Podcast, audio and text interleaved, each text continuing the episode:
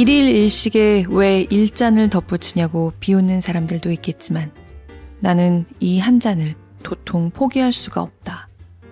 하루 일을 끝내고 돌아와 조립이 좀 엉성하게 된 이케아 쇼파에 몸을 구기고 앉아 혼자 마시는 술 한 잔.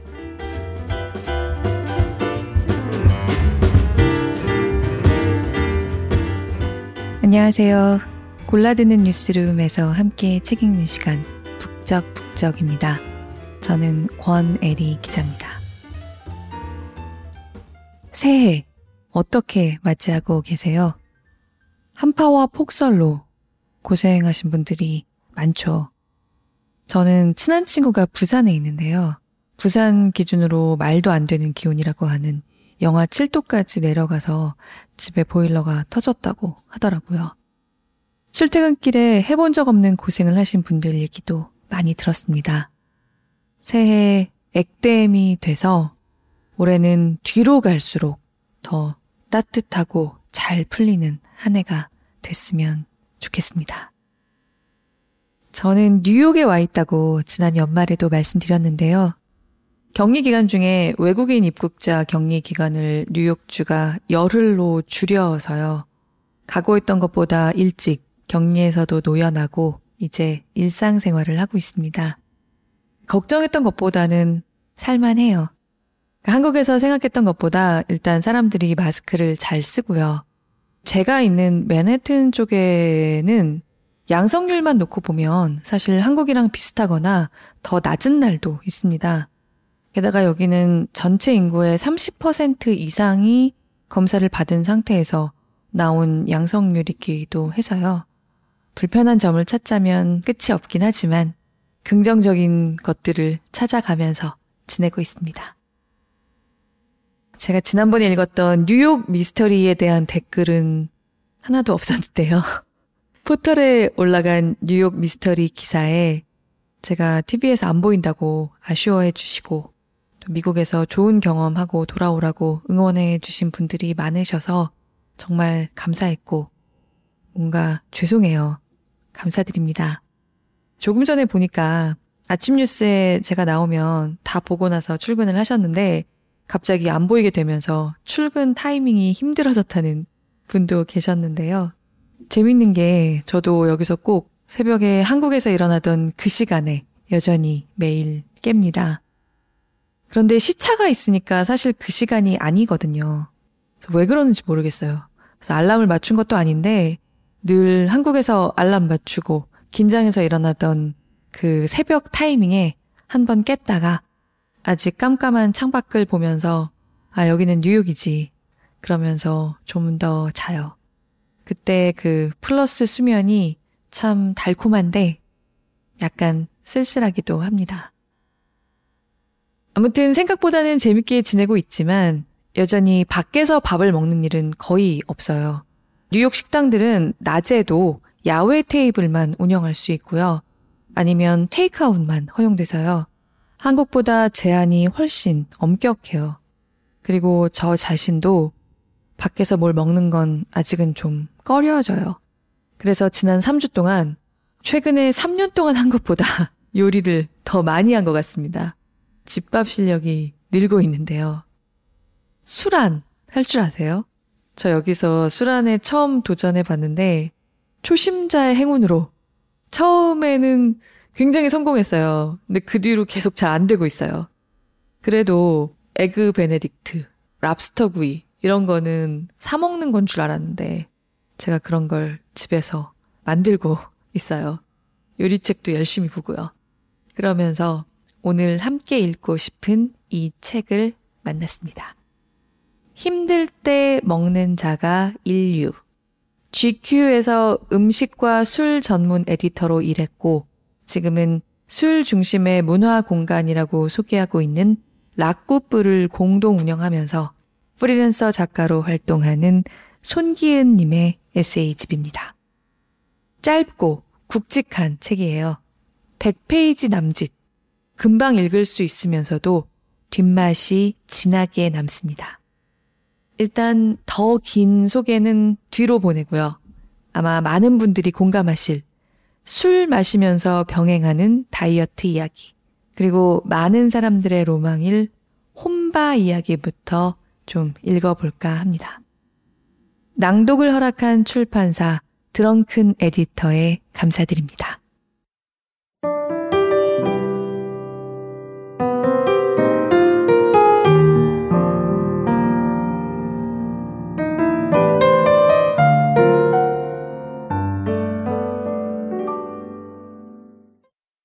이렇게 하루 두 끼를 먹으면 식사량은 그 전과 다를 바 없다. 결국 내가 택하는 가장 극단적인 다이어트 방법은 하루 한 끼를 먹고 하루 한 잔만 먹는 일일 일식 일잔 다이어트다. 극단적이라는 말은 그간 누려온 많은 즐거움을 녹슨 칼로 살을 도려내듯 아주 괴롭게 포기해야 한다는 뜻이다. 갑자기 찾아가는 한밤의 포장마차, 먹고 싶을 때 곧바로 주문하는 배달 음식. 뷔페도 아니면서 뷔페처럼 여러 가지를 시켜놓고 천천히 다 먹어치우는 만찬까지 모두 끊어야 한다. 일일 일식에 왜 일잔을 덧붙이냐고 비웃는 사람들도 있겠지만 나는 이 한 잔을 도통 포기할 수가 없다. 하루 일을 끝내고 돌아와 조립이 좀 엉성하게 된 이케아 소파에 몸을 구기고 앉아 혼자 마시는 술 한 잔. 손바닥에 폭 안기는 작은 잔에 따라 마시는 싱글 몰트 위스키 한 잔. 냉장고에 두 달이고 세 달이고 넣어놨다가 달콤하게 훌쩍일 수 있는 주정 강화 와인. 코 밑에 두고 향부터 즐기는 레드 와인. 혀끝이 꼬부라질 정도로 새콤해서 기분 좋은 자극을 주는 사워 맥주. 입에 짝짝 들러붙는 들큰한 맛의 약주까지. 탄수화물을 끊는 다이어트니 12시간 공복 다이어트니 걸그룹 다이어트니 하며 어설프게 이것저것 따라해 보긴 했어도 다이어트 때 술을 끊어본 적은 한 번도 없다. 식습관 조절은 물론이고 PT까지 열심히 받는 친구는 그럼 말짱 도루묵이라며 알이 꽉 찬 도루묵처럼 입술을 두툼하게 내밀며 나를 한심하게 쳐다보지만 술 한 잔의 즐거움은 도저히 포기할 수 없었다. 급기야 차라리 일식을 반식으로 줄이고 와인 한 잔을 택하는 게 낫겠다는 생각에 이르렀다. 너무 배가 고플 때 샴페인 한 잔을 마시면 호사스러운 만찬을 즐긴 것 같은 대리 만족이 느껴질 때도 있으니까. 참을 수 없이 야식이 당겨 배달의 민족 앱을 껐다 켰다. 장바구니에 족발을 넣었다 뺐다 할 때는 큼직한 얼음을 넣은 위스키 한 잔을 천천히 녹여 먹으며 마음을 달랬다. 대신 정말 딱 한 잔만 마셨다. 그렇게 저녁 대신 술을 택한 나만의 다이어트법을 이어갔더니 3kg 정도 찔끔 살이 빠졌다. 인내에 비해 열매가 어쩐지 많이 떨떠름하지만 술 한 잔을 즐기는 밤이 유효하다면 나는 그 열매도 썩 나쁘지가 않다.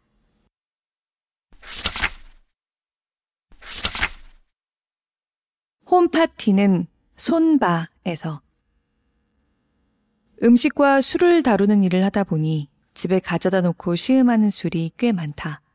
마개를 막아 서늘한 곳에 잘 보관해 두기만 하면 잊은 듯 두어도 맛이 크게 변하지 않는 증류주가 하나 둘 집안에 쌓이기 시작했다. 좋아하는 위스키는 물론이고 해외 출장을 다녀오면서 사온 라벨 예쁜 술까지 모조리 모아뒀다. 그렇게 모은 술을 나무로 만든 유리 그릇장 위에 올려두기 시작했는데 같은 그릇장을 하나 더 사서 올리고도 자리가 모자라 아예 그릇을 다 빼버리고 술로 채웠다. 위아래로 그득하게 찬 선반장을 보다가 아예 종류별로 정리하자 싶어 주말 이틀을 할애해 아예 밭처럼 술을 정렬했다. 가장 왼쪽은 싱글 몰트 위스키, 그리고 블렌디드 위스키와 블렌디드 몰트 위스키를 순서대로 놓았다. 버번 위스키도 종류가 꽤 많아서 그 옆으로 차례차례 붙였다. 다음은 아버지 술장에서 훔쳐온 꼬냑 두 병과 브랜드, 칼바도스. 그 다음으론 워낙 좋아해서 해외 출장 때마다 제일 특이한 브랜드만 쏙쏙 골라 사오는 진 섹션이 이어졌고 그 옆엔 데킬라와 보드카 순으로 정렬했다. 이것만으로도 선반장의 80%가 가득 찼다. 나머지 20%는 전통주. 다른 중류주에 비해 유통기한이 짧아 애석하지만 워낙 좋아해서 꼭 챙겨두는 한산 소곡주. 반주로 걸치기 좋은 문배술. 선물로 받은 진도 홍주. 위스키처럼 홀짝이기 좋은 감홍로 등이 자리를 차지했다.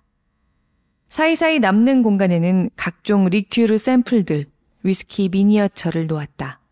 아래 유리 선반에는 소장 가치가 있어 쟁여두는 위스키와 급할 때 선물용으로 쓸 수 있는 케이스가 포함된 위스키 등을 챙겼다. 소장하고 있는 술잔들도 같은 방으로 모으고 작은 스탠드를 올린 책상과 술 관련 책들까지 모아 아예 서재를 겸한 술방으로 꾸몄다. 나의 술방은 언제부터인가 손바로 불리게 됐다. 발을 차려라 차라리 발을 이라는 지인들의 말에서 시작된 애칭이다. 친한 친구들은 우리 집에 놀러 오면 자연스럽게 손바에서 술부터 꺼낸다. 유리장에 있는 온갖 크기와 모양의 술잔 중에서 마음에 드는 걸 하나 꺼내고 원하는 술을 직접 따라 마신다. 간혹 눈썰미 좋은 친구는 비싸고 귀한 술을 단박에 꺼내 들기도 한다. 아깝지만 오케이다. 손바에 그득하게 쌓인 술은 혼자서는 절대 다 비울 수 없으니까. 홈파티가 잦아진 이유도 손바에 활기가 돌았으면 해서다.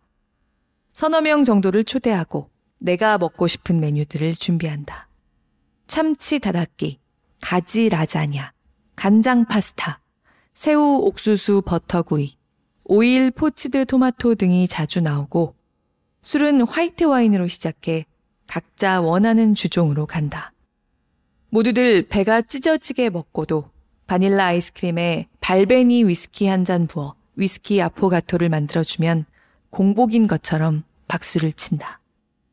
처음엔 음식부터 술까지 모두 내 돈으로 파티를 꾸렸는데 생활비 통장에 금세 대포할 만한 구멍이 났다. 이후부턴 부득이하게 손바 발전기금 모금함을 만들어 천원부터 이만원까지 모금함에 자율적으로 돈을 넣도록 했다. 다행히 그걸로 구멍난 생활비를 이리저리 메울 수 있었다. 손바는 연애 생활에도 큰 도움이 된다. 특히 술 좋아하는 애인을 맨 처음 집에 초대해 손발을 보여줄 때의 쾌감이 있다. 발을 동동 구르거나 낮게 감탄사를 내뱉거나 대여섯 가지의 뜻이 담긴 표정으로 나를 그윽하게 쳐다보니까. 구색은 좀 달라졌지만 여전히 손바에 들어서면 예쁜 물건이 가득한 디자이너 편집숍에 들어가듯 마음이 설렌다. 변한 것은 한 가지. 지난 1년 동안 손발을 찾는 사람이 확 줄었다는 것. 프리랜서로 활동하면서 코로나19로 만나는 사람이 줄어들면서 좁은 인간관계가 세월에 더 도드라지면서 훅 찾아온 변화다. 요즘은 어쩐지 은둔형 인간이 되어가고 있다. 하객 부르는 게 쑥스러워 결혼식은 정말 안 해야겠다는 생각을 종종 하고 딱히 만나는 이도 없지만 책을 냈다는 소식을 알릴 용기가 도저히 없어 이 책의 출간을 더 미루고 싶다는 어이없는 생각도 때때로 한다.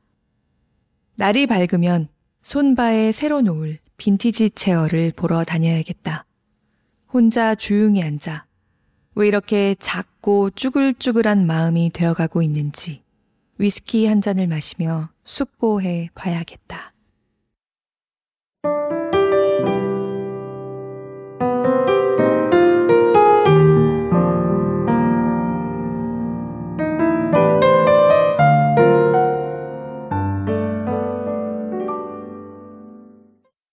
송기은 작가는 일단 먹고 마시는 일, 음식을 즐기고 사랑하는 일에 진심을 다하는 분이고요.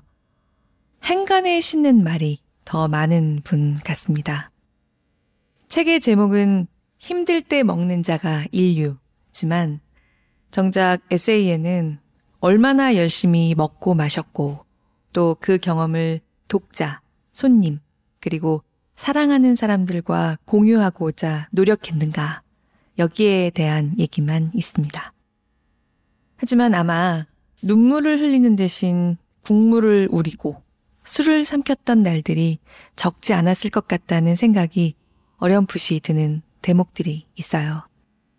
많은 사람들이 그럴 것이고, 저도 그럴 때가 있었고요. 그래도 이러저러한 일들이 힘들고 슬펐다, 괴로웠다, 이렇게 말하지 않고, 그냥 열심과 진심을 다해 먹고, 마시고, 요리하고, 공유하면서 최선을 다해서 삶으로 돌아온 시간들, 그 소중한 시간들을 아주 맛있게 요리해서 나눠주고 있습니다. 특히 앞부분에 실린 에세이. 오늘은 읽지 않겠지만 잡지사 음식 에디터 시절의 에세이에 저는 참 공감이 많이 갔어요. 잡지사 에디터와 방송사 기자는 일하는 방식이나 취재 대상이 정말 많이 다르지만 행간에 실려있는 감정들이 확 다가오더라고요. 잡지사에서 음식 전문 에디터라고 하니까 얼마나 재밌는, 즐거운, 말 그대로 먹고 노는 직업일까라고 생각하는 사람들이 많았는데 사실 본인은 얼마나 치열하게 그 스트레스를 견뎠는가. 일은 힘들었지만 지나고 나서 한마디로 요약하자면 재미있었다. 그래서 계속했다. 이 기분은 사실 저뿐만 아니라 어느 분야든지 간에 열심히 일하고 있는 많은 사람들이 공감하고 동지애를 느낄 것 같아요. 궁금하신 분들은 책을 직접 만나보시면 좋겠습니다. 책에서 송기은 작가가 먹는 일이야말로 가장 투명한 유희라고 표현하는 대목이 있습니다. 정말 적확한 표현 같아요.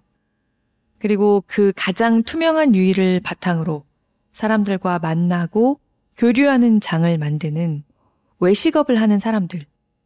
송기은 작가님을 포함해서 지금 먹고 마시는 곳을 제공하는 일에 종사하고 있는 분들은 당장 가장 중요한 경제적인 문제뿐만 아니라 삶의 기준, 행복의 기준을 어떻게 세워야 하나 더더욱 헷갈리고 흔들리는 시간을 겪고 있으실 것 같습니다. 하지만 가장 투명한 유희인 이 먹는 일은 혼자도 즐겁지만 이 유희의 끈으로 이어지는 사람과 사람들 사이의 마음을 이럴 때일수록 잊지 말아야지. 얼마나 소중한지 기억하면서 기다려야지. 그런 생각을 했습니다. 이 책에도 그런 고민들이 곳곳에 담겨 있습니다. 혼자서 일어서는 삶, 그리고 같이 걸어가고 또 헤어지고 다시 만나는 삶에 함께하는 먹고 마시기에 대한 손기은 작가의 이야기 좀 더 들어보고 마칠게요. 들어주시는 모든 분들 새해에도 미리 감사드립니다. 2021년에도 북적북적 같이 해주세요.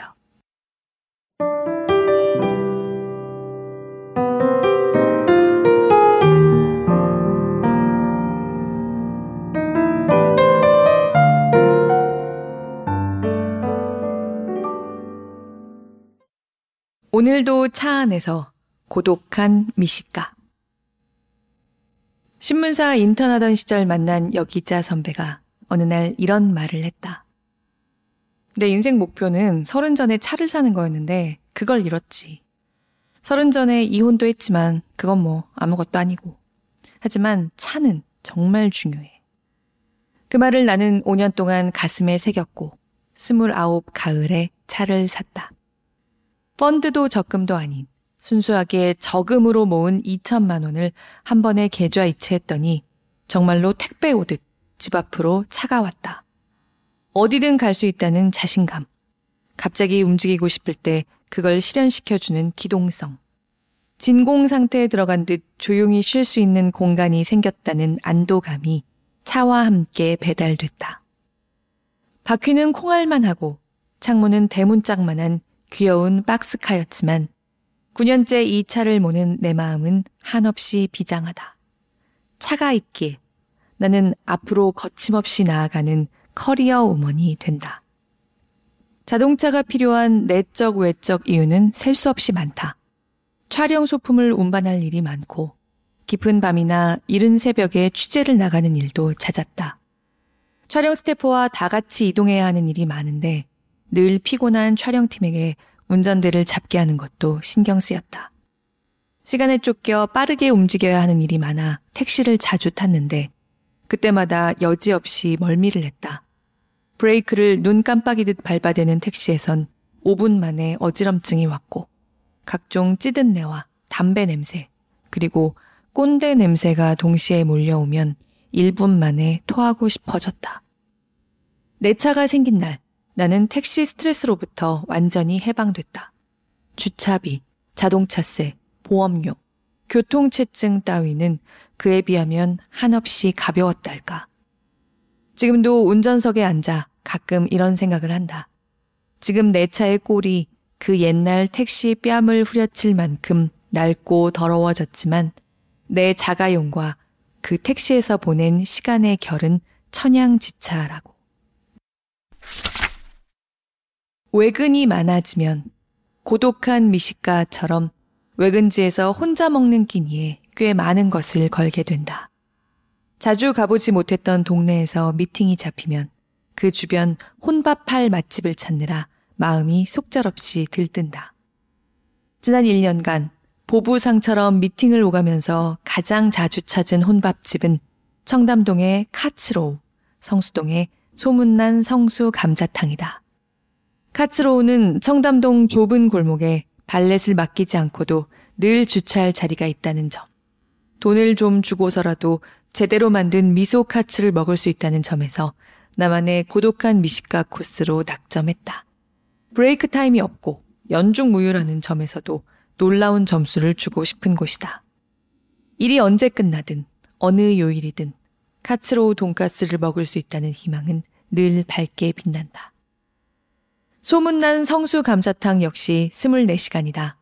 늘 소주 손님으로 그득해 소주 한 병과 차를 맞바꿔 버리고 싶다는 유혹에 시달리는 곳이지만 가게 앞, 뒤, 옆, 그리고 화장실 가는 길 앞까지 차를 댈 수 있다는 점이 마음에 든다. 입구에 1인 전용 테이블이 있다는 점도 나를 자꾸 끌어당긴다. 창문을 보고 앉는 좁고 길다란 테이블인데 의도한 것인지 모르겠지만 자세히 보면 테이블이 내 몸 쪽으로 5도 정도 기울어져 있다. 마지막 남은 감자탕 국물까지 수월하게 떠먹으라는 건가? 그렇게 저절로 기울어진 뚝배기에 마지막 국물까지 싹 비우고 나면 칼로리와 에너지가 최대치로 충전된다. 어떤 일이든 다 해낼 수 있을 것 같은 기운으로 운전대에 다시 앉는다.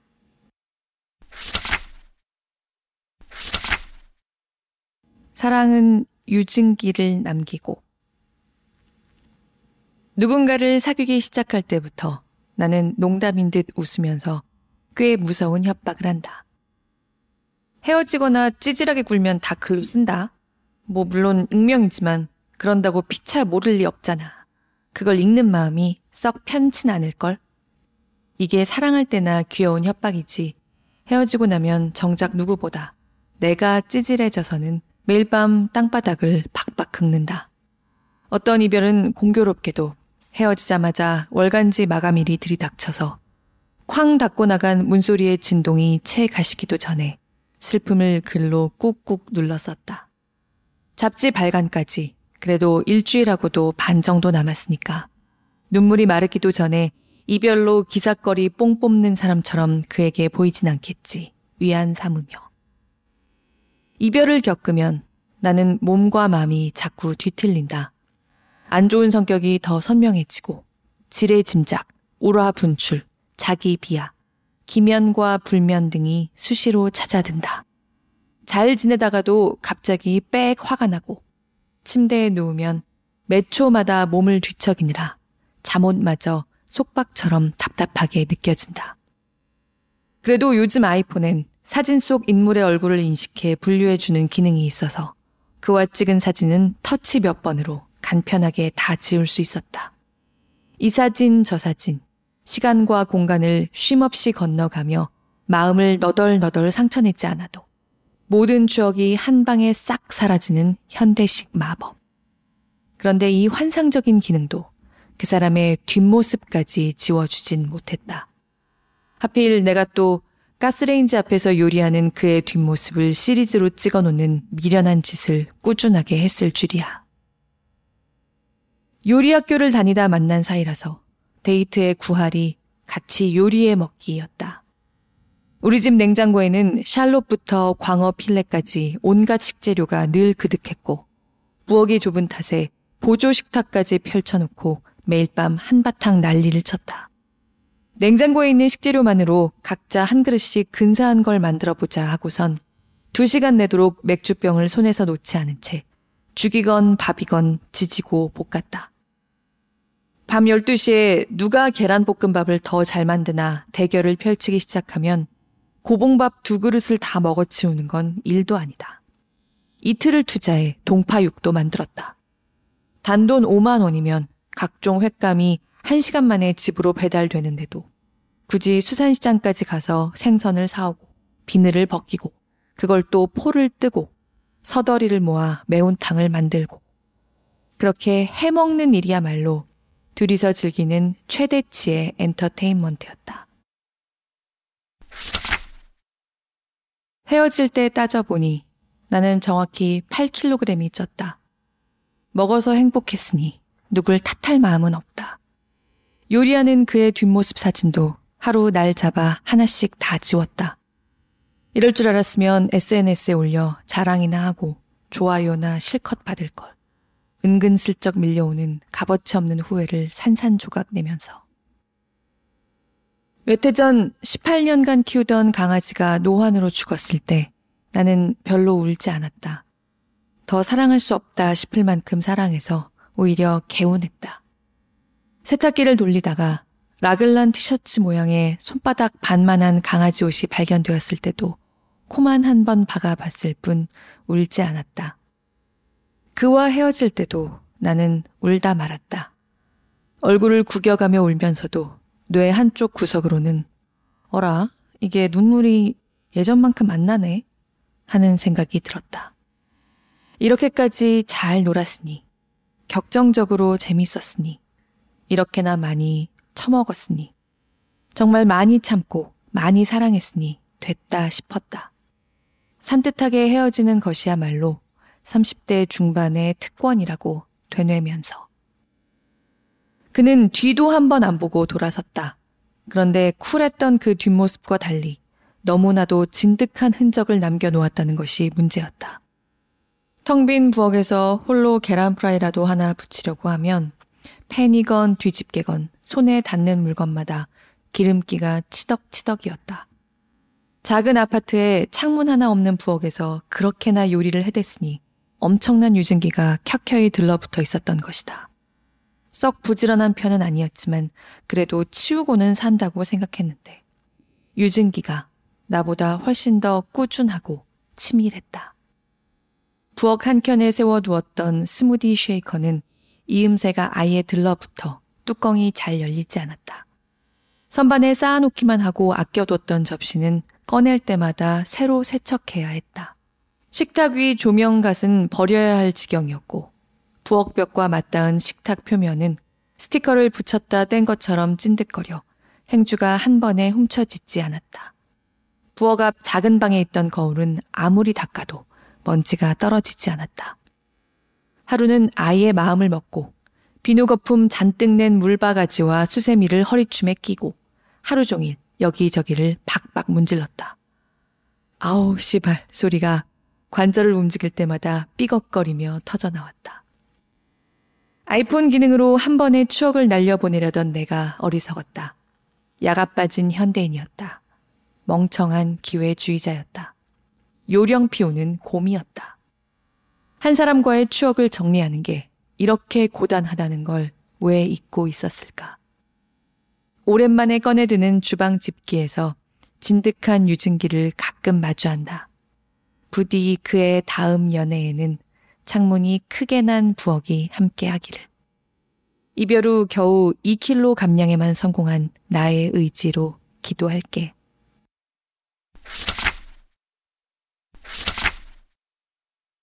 택배로 오는 엄마의 손맛. 1년쯤 지나면서 엄마들의 택배는 차츰 줄었지만 스티로폼 박스를 가득 채운 밑반찬 구호 물자는 철마다 잊지도 않고 도착했다. 엄마가 이번에 엄청 맛있게 김을 구웠거든. 먹기 좋게 잘라서 보낸다. 반찬 없을 때 묵으라. 기은아, 이번에는 달래 무침이랑 이것저것 보낸다. 저녁에만 묵으라. 아침에 묵으면 입에서 파 냄새 엄청 난대. 학교 친구들이 시겁할라. 엄마의 반찬이 오는 날엔 언덕 아래 5분 거리의 친구 자취방으로 냉큼 달려가 갖가지 구호 물자를 나눴다. 엄마 마음을 속속들이 헤아리지 못하는 철없는 딸이었지만 이 귀한 반찬만큼은 정말 좋은 친구와 나눠 먹어야겠다는 생각 정도는 다행히 했던 것 같다. 대학 생활 내내 많은 친구들이 내 영역으로 들어왔다 나가고 연락이 끊기고 멀어지는 와중에도 18년이 지난 지금까지 그 언덕 아래 살던 친구와는 연락하며 지낸다. 그 친구는 아직도 우리 엄마의 달래 무침 맛을 아삭하게 기억하고 있다. 친구야, 엄마가 택배 보낸 거 왔어. 우리 집에 올래? 부추를 매생이 마냥 잔뜩 집어넣고 집된장을 푼 꽃게탕은 내가 제일 좋아하는 한식이고 엄마 택배의 단골 메뉴이기도 하다. 친구를 급하게 호출한다는 건 엄마의 시그니처 특식 메뉴, 즉 꽃게탕이 왔다는 뜻이다. 흰 쌀밥에 이걸 한 숟가락씩 부어서 비벼 먹으면 그 어떤 외식도 부럽지 않았다. 그 시절 학교 앞 핫했던 안동 찜닭도 캘리포니아 롤이나 베니건스도 엄마의 꽃게탕에 비할 수는 없었다. 꽃게살이 포동포동하게 오르면 엄마는 1인분씩 따로 포장해 꽝꽝 얼려서 보냈다. 그걸 냉동실에 가득 쟁여두고 꺼내 먹었는데 지금 생각해보면 그거야말로 호사스러운 밀키트였다. 정신없이 바쁜 등교 직전 후다닥 먹기에 그보다 더 좋은 음식은 없었다.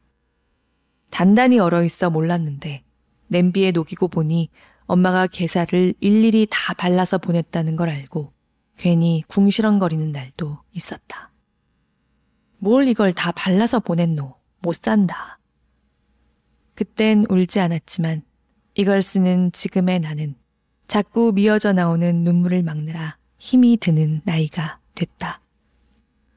우리 네 식구가 모두 모여 살던 그때 말티즈 한 마리를 키웠었다.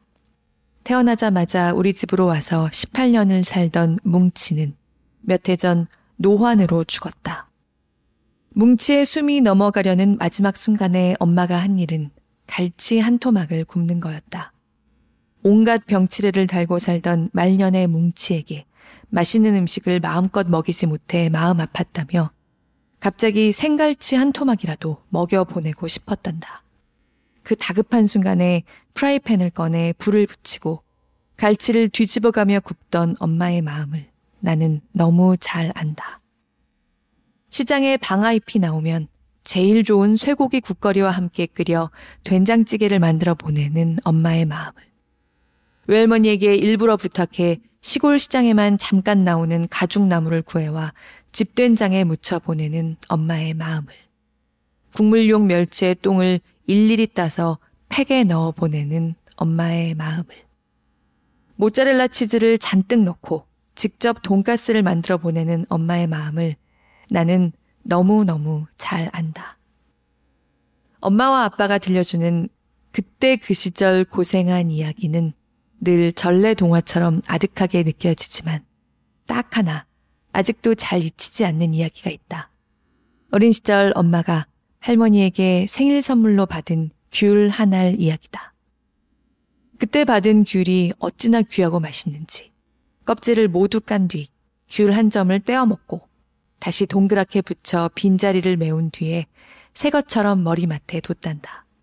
그러다 생각나면 또 한 점 떼어 먹고 다시 동그랗게 만들어 두고 요즘도 귤을 먹을 때마다 그 이야기가 문득 떠오른다. 어떤 날은 그 어린 마음이 귀여워서 웃고, 어떤 날은 그 궁상이 짜증나서 웃는다. 이러나 저러나 요즘 시대 화법으로 말하자면 어린 시절의 엄마는 맛있는 것에 꽤 진심인 사람이 아니었을까? 맛있는 걸 먹고 먹이는 일에서 큰 행복을 느끼는 사람이 아닐까. 아직도 엄마는 아빠랑 빅맥 세트 사먹는 날을 한 달에 한 번 정해두었다. 패스트푸드는 콜레스테롤에 좋지 않으니까 시내 맥도날드까지 왕복 2시간 정도 걷는다는 기준을 세워두고서. 서른 중반을 훌쩍 넘긴 나이에도 나는 가끔 엄마의 택배를 받는다. 물론 1년에 한 번 정도로 횟수가 확 줄어들었지만 이것저것 1인분씩 포장해서 당일 택배로 보내주는 건 똑같다. 최근에는 놀랍게도 감자탕이 도착했다. 마음에 드는 동네 정육점이 생겼는데 질 좋은 등뼈 돼지고기를 구할 수 있게 돼 시도해 봤다며 여러 차례 레시피를 바꿔가며 다듬은 최종 버전이라는 설명도 덧붙였다. 술안주는 물론 밥 반찬으로 먹기에도 많이 싱거웠고 들깨 가루도 들어있지 않아 어쩐지 좀 밋밋했지만 나는 1인분짜리를 절반씩 나눠 아껴가며 먹었다. 그날 엄마와 통화를 하면서 불어 먹고 싶은 메뉴를 슬쩍 흘렸다. 엄마의 엉덩이가 들썩이는 게 350km 떨어진 이곳까지 전해졌다.